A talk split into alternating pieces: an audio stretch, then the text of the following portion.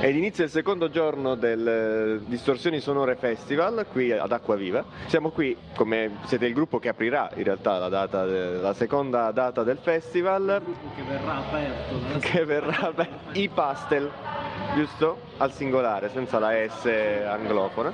E nomi e strumento? Io sono Andrea alla batteria, Emanuele al basso, Vito chitarra. È un trio, quindi. Mi dicevate che venite da Mola e da Bari. E innanzitutto vi chiedo da quanto tempo siete insieme e perché siete insieme. Allora, io e Vito, io sono Andrea batteria, suonavamo in un gruppo precedente e nel 2013 sono nati Passere, che sono stati un duo fino a quest'anno, in cui è entrato anche Ema. Volontariamente o avete fatto una call? Cioè, è lui che ha contattato voi o voi avete contattato lui? È una forma di psicopatia, cioè ci si attrae, in queste cose ci si attrae. Nel sogno ci siamo visti.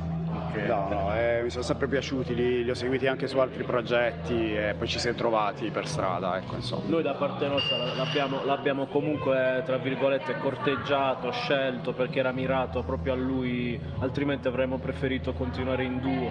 E prima di sta roba abbiamo comunque suonato sempre in duo, fatta eccezione per un anno nel 2015 o 16, nel quale abbiamo fatto un tour italiano di non so quali 8 date con i Sui L'Alun, che è un gruppo svedese, insomma. Vabbè, abbastanza, sì. E ci ha suonato un ragazzo con noi di Molfetta, Daniele Annese, e che Danielino, che ha tirato i remi in barca dopo il tour per motivi personali, insomma. Era molto più, non molto più piccolo, qualche anno in meno di noi, e insomma ai suoi impegni personali. Siamo ritornati due. Pazzesco, tra l'altro, che segnaliamo, si chiamano gli Oaks, sì. Da Molfetta. Grandissimi. Scritto Oaks. Come? Così lo possono cercare. In inglese. O-A-K-S. Ma le vostre vite al di fuori della musica, come si svolgono? Sono una merda. Io sottoscrivo a pieno. Sì, dai. Si sacrifica per portare avanti ognuno a modo nostro, con le proprie professioni, il proprio lavoro, insomma, portare avanti questa, che insomma siamo tutti, insomma, non siamo ventenni, però suoniamo da prima che avessimo 20 anni, sempre in situazioni, non so se dire indipendenti, o comunque ci crediamo davvero, cioè la prendiamo molto seriamente. Il nostro spirito nel fare le cose è sempre stato questo. È il vostro brano preferito, cioè il vostro brano preferito creato, registrato e scritto da voi per ciascuno? Io non ce l'ho, perché mi piacciono tanti, c'è un lavoro pazzesco su tutti i brani, anche perché suonare in duo per me è difficilissimo. Sono cresciuto tanto in questo da quando ci sono i Passel. Senti, ti dirò, io praticamente lavoro a Milano e quindi le nostre prove sono avvenute molto a distanza e quindi li maledico tutti i pezzi, cioè, perché sono veramente difficilissimi, sono semplici all'ascolto, sono bellissimi i pezzi di questi due malati di testa, però sono difficili da lavorarci su, quindi al momento è odio amore. No, sono belli i pezzi, è bella musica, quindi non saprei scegliere al momento. Che carino. Qual è la domanda?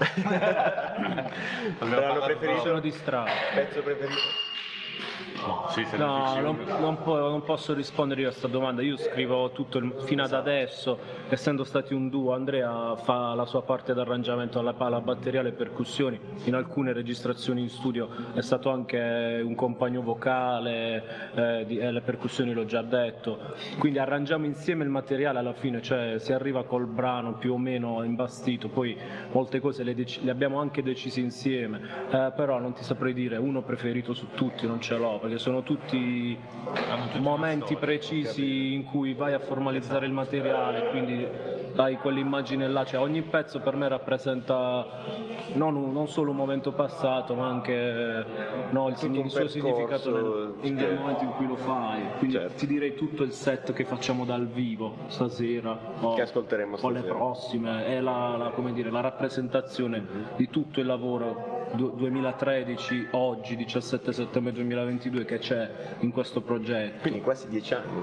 Ma poi fate un compleanno, una festa poi? No, lo facciamo tutte le volte che suoniamo praticamente, svuotiamo i frigoriferi.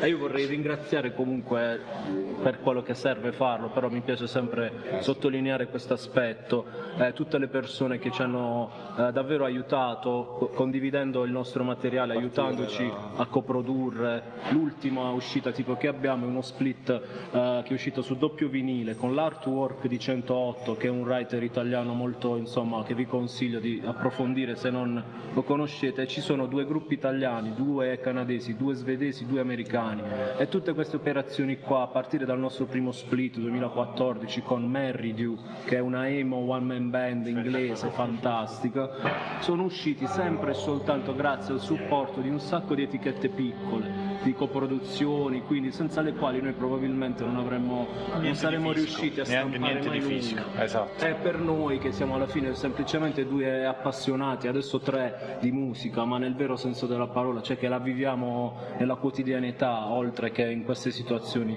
che è un bene sempre che avvengano. È bello poi vedere come c'è sempre un filo che riesce a collegare le persone che bene o male, come dire, hanno lo stesso intento, anche a prescindere dal materiale musicale, se fai rock, metal, hip hop. È diciamo una rete a tutti gli effetti, dove ti ci trovi proprio per attitudine fra le persone. Sì, infatti noi siamo solo parte poi anche un po' della questione, cioè chi suona, chi c'ha passione fa il suo, poi ci sono loro, quelli che organizzano, che tirano fuori queste situazioni o altre situazioni, anche le più arrangiate, se c'è impegno, secondo noi comunque meritano, cioè alla fine.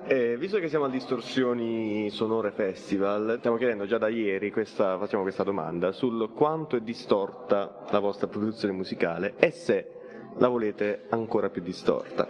Ma per distorsione tu cosa intendi? Come un fenomeno sonoro che porta al taglio dell'onda o distorta come percezione sensoriale? Perché qua mo te la faccio io la domanda. La seconda che hai detto. C'è poca psichedelia.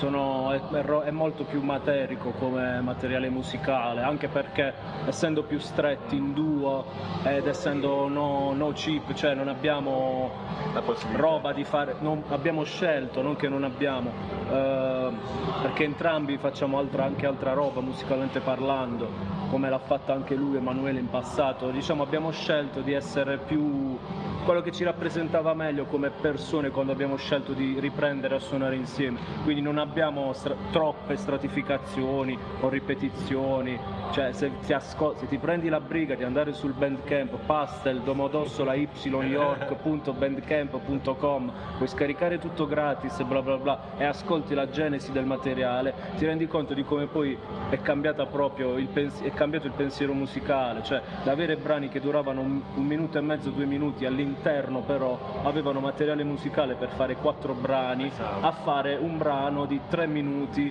dove ci sono delle ripetizioni, banalmente delle strofe, dei ritornelli, delle parti che ritornano nel tempo, anziché le prime cose erano frantiche, cioè erano tipo prog impazzito, 10 riff uno dietro l'altro, però che poi se l'ascolti tutto il pezzo avevano senso. Infatti a 12 minuti infatti una delle reazioni più belle che io e Andrea, cioè ci scassavamo da ridere quando succedevano i pezzi più vecchi, quelli più aggressivi, più diciamo ritmici, quando li finivamo di suonare la gente rimaneva in silenzio e si guardavano e ci guardavano come a dire davvero se potevano applaudire ma oppure no, il pezzo, ma che stanno facendo?